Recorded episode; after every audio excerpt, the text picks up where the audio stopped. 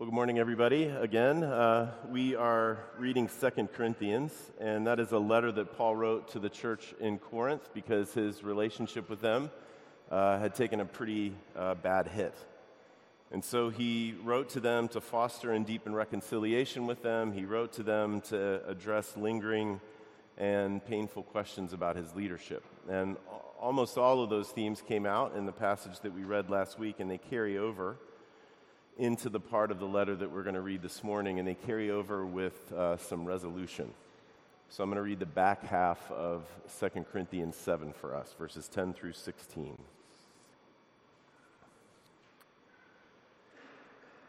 For godly grief produces a repentance that leads to salvation without regret, whereas worldly grief produces death. For see what earnestness this godly grief has produced in you, but also what eagerness to clear yourselves, what indignation, what fear, what longing, what zeal, what punishment. At every point, you have proved yourselves innocent in the matter. So, although I wrote to you, it was not for the sake of the one who did the wrong, nor for the sake of the one who suffered the wrong, but in order that your earnestness for us might be revealed to you in the sight of God. Therefore, we are comforted. And besides our own comfort, we rejoice still more at, the, uh, more at the joy of Titus because his spirit has been refreshed by you all. For whatever boasts I made to him about you, I was not put to shame. But just as everything we said to you was true, so also our boasting before Titus has proved true. And his affection for you is even greater as he remembers the obedience of you all, how you received him with fear and trembling. I rejoice because I have complete confidence in you. This is God's word, and it's given for our good. Let me pray for us. Father, we ask, as always, that you'd use this word uh, that we have read and that we have heard together um, to point us to the grace and love you have shown us in Jesus, the word who bears our flesh Father, meet every one of us here this morning, wherever we are, those of us who are ready to hear from you and those of us who aren't, those of us uh, who have faith and those of us who don't, and those of us who aren't sure. Father, meet us and show us Jesus' goodness and grace and change us by it. We ask it in his name. Amen. Well, if I, if I really like something, you know, like uh, an album or a restaurant or a book or a movie or something, if I really like something, I can get also very enthusiastic about it. Uh, you can ask my poor kids, who are often subjected to the same album, sometimes the same song, for weeks on end while I'm driving them around in the car or doing the dishes or something. I mean, every once in a while, something like that will come along, something I like and something I feel enthusiastic about. And when it does, I almost always feel two strong impulses. On the one hand, uh, I want to share it with everybody. And I think that's a, a, pretty normal human reaction. Humans create meaning together, we create identity together, and so we share the things that we like with each other. Um, but on the other hand, when someone takes me up on that thing, you know, when they say, okay, I'll, I'll read the book or I'll go to the restaurant or I'll uh, watch the show that you like, there's this other impulse that kicks in. And that impulse is something like fear. I always get really messed up and I think to myself, what if they don't like it? you know, what will that say about me? What will that say about my relationship with that person? Do I have bad taste? Am I the worst person in the world? You know, it escalates very quickly. And I think that's a pretty normal human reaction, too. The more you like a thing, the more you identify with it, the more deeply you feel that feeling of hesitation. Well, maybe you picked up on it as we read this together, but both of those impulses uh, were at play for the Apostle Paul in that passage that we just read. In that passage, he's talking about how happy he was when Titus showed up with the good news from the Corinthian church. And in verse 14, he writes, Whatever boasts I made to him about you, I was not put to shame. Before Paul sent Titus to Corinth, he hyped up the church to them. We don't know exactly what it was that he said about those folks at Corinth, um, but he boasted about them. He clearly loved them.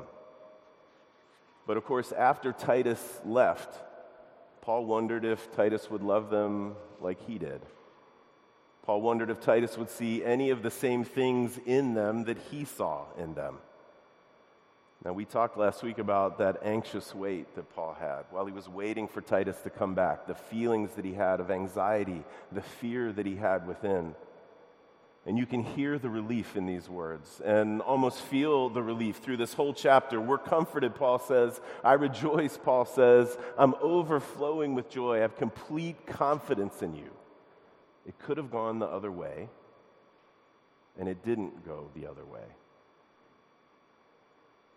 And that's really what I want us to think about this morning. Why didn't it go bad? Well, I think that it didn't go bad because they all walked out as best they could the kind of relational commitments that are shaped and fueled by following Jesus. In this relational conflict, they walked in line with the good news of Jesus as best as they could. And it took risk, and it took courage and vulnerability and honesty. All of that fueled by the tenacious belief that God meets people like them and He meets people like us with mercy and grace and healing even when we are in conflict. And that's what I think we have to learn from this part of the letter. So, we spent a couple minutes last week remembering all that had taken place between Paul and this church, and we do that because knowing what happened helps us make sense out of what we're reading. I want to give you the thumbnail again. Paul had started this church in Corinth. He had lived with those people there for a year and a half. And sometime after he left, news came back to him that there was trouble. There were folks in that church who were actively trying to undercut his uh, authority as their father in the faith. They were trying to undercut his identity as a leader. They were saying that, that his whole way of life disqualified him as a leader. And so, Paul, when he heard that, dropped what he was doing and he made an emergency visit to Corinth, and that, that visit went horribly. He was personally attacked, and none of his friends there defended him. And so Paul was hurt, and he left quickly. And so you know how it goes when stuff like that happens, especially if you're one of those people who aren't able to think really fast on your feet. You know how it goes. After you leave, you think of all the stuff that you, you wanted to say, all the stuff that you should have said in that moment if you hadn't felt so shaken and, and so off guard. Paul was like that. He says a bunch of things in his letters that make it very clear that he is much better at setting his thoughts down on paper than he is about arguing in the heat of the moment with somebody. And so, after he left in that pain, he wrote them a letter. It's a letter he described in chapter 2 as one that he penned with anguish of heart and with many tears. Not to cause you pain, he said, but to let you know the abundant love that I have for you. We don't have that letter, but I don't doubt that it was an incredibly hard hitting, clear confrontation. It must have been very, very difficult to read. And Paul was worried about sending it. As a matter of fact, last week we saw that Paul regretted sending it. A guy named Titus took it to them, and when he and Paul finally met up months later, he came back with good news. The letter had landed well. Paul, they want to be reconciled to you. Paul, they can't wait to see you again. And Paul's relief at this news is what we just have been reading about the last two weeks. And this brings us to the first of those relational commitments that are shaped by following Jesus. It's simple and it's obvious, but it is very hard to do and even harder for people like us to do well. Paul said something. He wrote the letter. And he wrote that letter even though he knew it would cost him something to do it even though he knew that it might go bad. I mean, I'm sure he struggled with mixed motives because Paul was a fallible human being, just like every one of us here this morning are fallible human beings. I mean, the easiest thing for him to do would have been to not write the letter at all, to not address it at all. Maybe he never even needed to go to Corinth again in his life. The next easiest thing after that would have been to write a letter that just contained one mean shot after another after another to make them feel bad so he felt better. But instead, he walked that tightrope.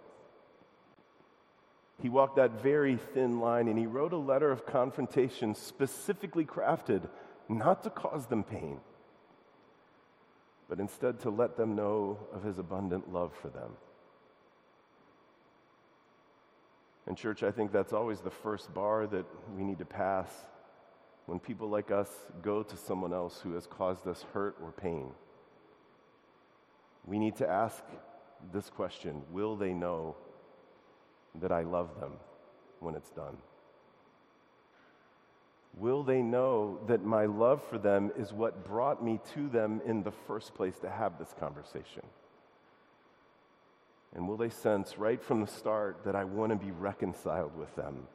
That I want everything to be good with them, and that I will be glad when we can start over with a clean slate? These are the kind of questions we have to ask. They begin with our love. I know none of us can do it perfectly because only one of us has ever done it perfectly. Just read about Jesus' interactions with people in the Gospels. No one ever wondered if Jesus had compassion on them. No one, you know, no one ever wondered if he was ready to embrace them with mercy and grace. No one ever felt like he was just taking cheap shots at them. And he said some hard things to people. I always think about the almost some of the first words that come out of his mouth in Mark's gospel. He says, "Repent." and believe the good news. Repent, change everything because you're a wreck, and believe this good news. And, church, because of all of this good news, this good news that flows directly out of Jesus' life and teaching, out of his death, out of his resurrection, out of his ascension, this good news that he forgives people like us when we repent, this good news that he continually makes us new, this good news that He gives us His Spirit working overtime in us to make us look more like Him. Because of all of this good news, we have everything that we need to go to people who have wronged or hurt us with love. We have all that we need to do it with love. It'll be halting love. It'll be imperfect love, of course, but that's infinitely better than all of the other possibilities. And it's what we've been called to do if we follow Jesus. And it is uh, great to see an example of this working out well, like it does here in this letter, in this part of the letter. It birthed, as Paul calls it in verse 10, a godly grief that led to repentance, that led to salvation with, with no regret at all, in contrast to what he calls a worldly grief that produces death. And in verse 11, Paul makes a list of seven words. I think it's no coincidence he chose seven, seven words that showed the shape of the Corinthians' repentance things like eagerness and indignation and fear and earnestness and zeal. But in chapter 2, which we talked about back in September, we, we have a clear picture of what happened after they got that letter. After they got that letter, they confronted the guy who had attacked Paul and there was some punishment meted out to him. And, church, I think it's really, really telling what Paul said to them there. He said, Turn to forgive and comfort him, or he may be overwhelmed by excessive sorrow. That's what Paul told them. He said, I beg you, I beg you, reaffirm your love for him, the guy that hurt him the guy that had wounded him. Paul says, I beg you, reaffirm your love for him. Don't let him become excessively sorrowful.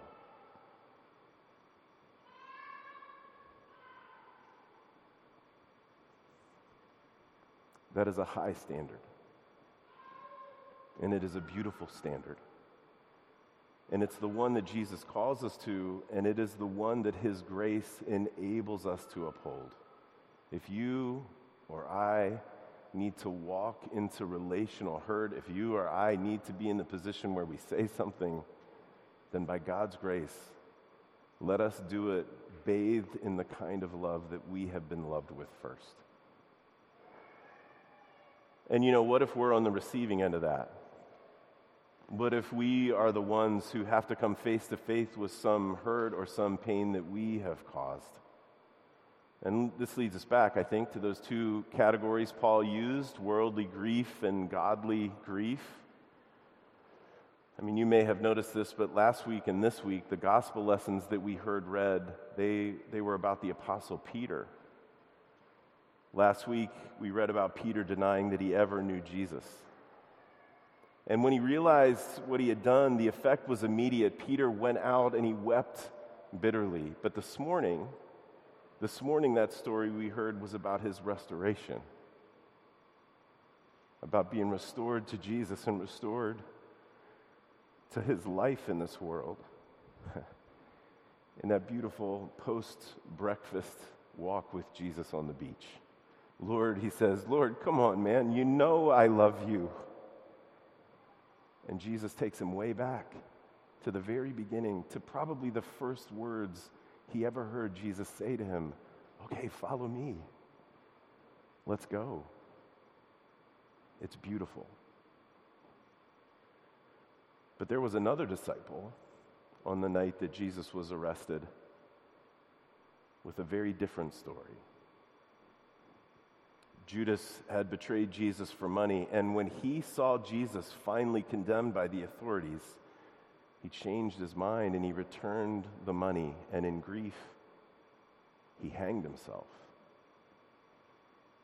Judas felt sadness and he felt grief just like Peter did, but from there he walked down a very different road than the one that Peter did. And, church, I don't know why.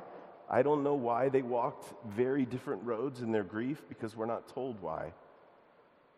But they are pictures of two very different roads that our own sorrow over causing hurt in someone else's life can take. And I can tell you that personally, when I'm confronted with hurt that I have caused, my, my reflex is to deny it or to make it seem smaller or to distract myself from it. And honestly, from, from the best way I can look at it, from a human way of looking at things, my response to that reflex, in other words, what I do next, is almost always directly related to my apprehension and rest in how much I am loved by Jesus. What I do when I am confronted by hurt is almost always directly related to how much I actually believe that I am loved. I mean, if it's up to me to be righteous, if it's up to me to carry on the life of faith all by myself, then of course I'm going to scramble because I can't afford to be wrong. Not in my own eyes, not in the eyes of others, not in the eyes of God, because there's too much at stake. So it has to be someone else's fault, or they have to have misunderstood what I did. And if none of that works, church, I'll tell you, I have a long list of things I can do or things I can enjoy that will distract me from it. And that leads to nowhere good, and it leads there fast.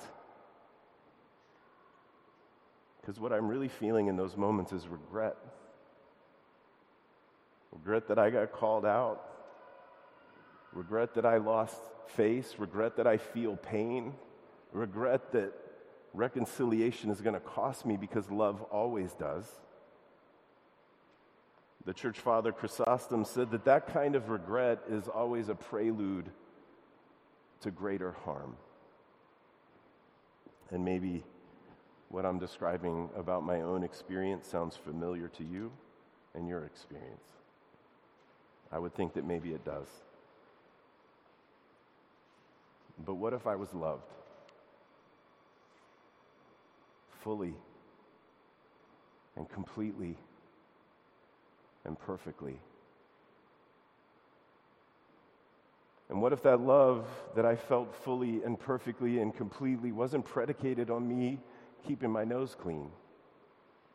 And what if it wasn't dependent on me looking great to everybody? What if the thing that we sang, the very first thing this morning, the first words that all of us sang this morning out of our lips, what if that is really true?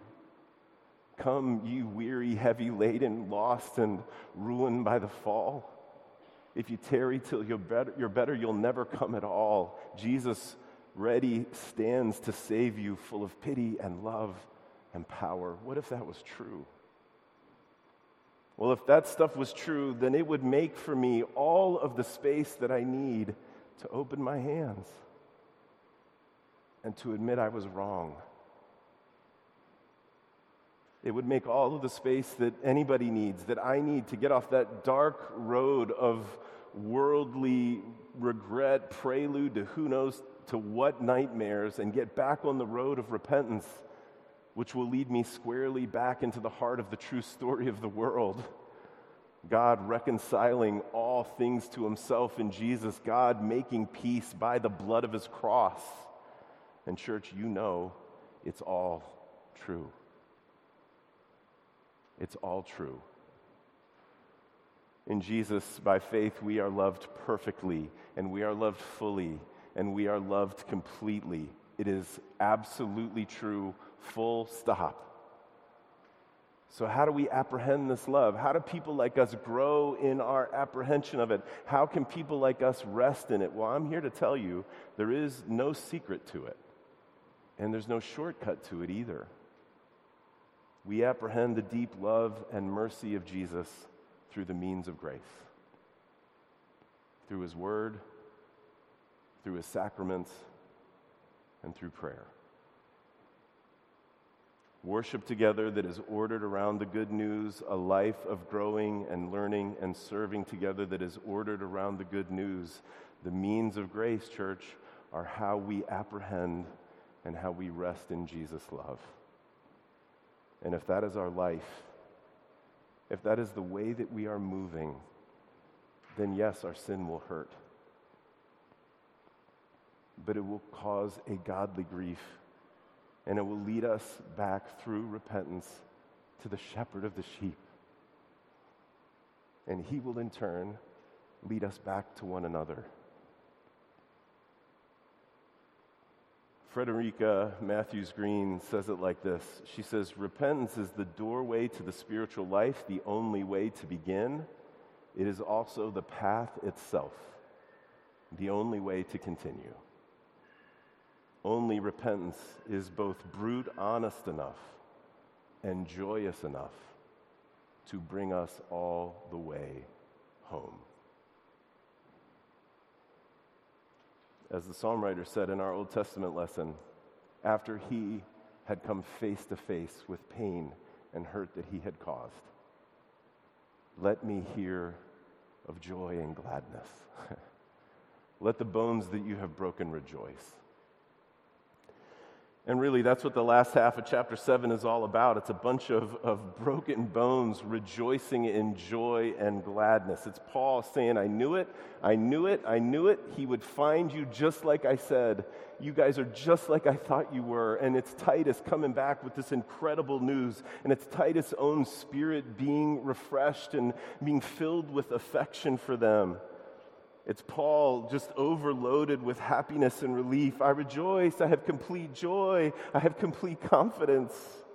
Man, there is still more for them to deal with together, believe me. And some of it is rough. But right now, they are restored to each other. They are restored to each other in that uncommon mutuality that is made possible for people like us by Jesus a mutuality that heals wounds and that nourishes hope. Let me pray for us.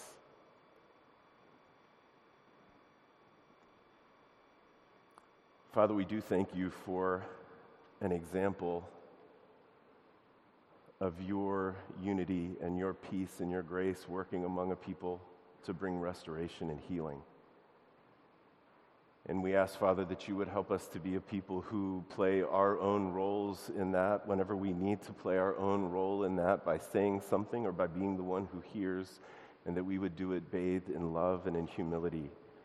Not because we can wake up in the morning and just think, I'm going to love. and not because we can wake up in the morning and just think, I'm going to be open handed and humble, but because that's how we've been loved.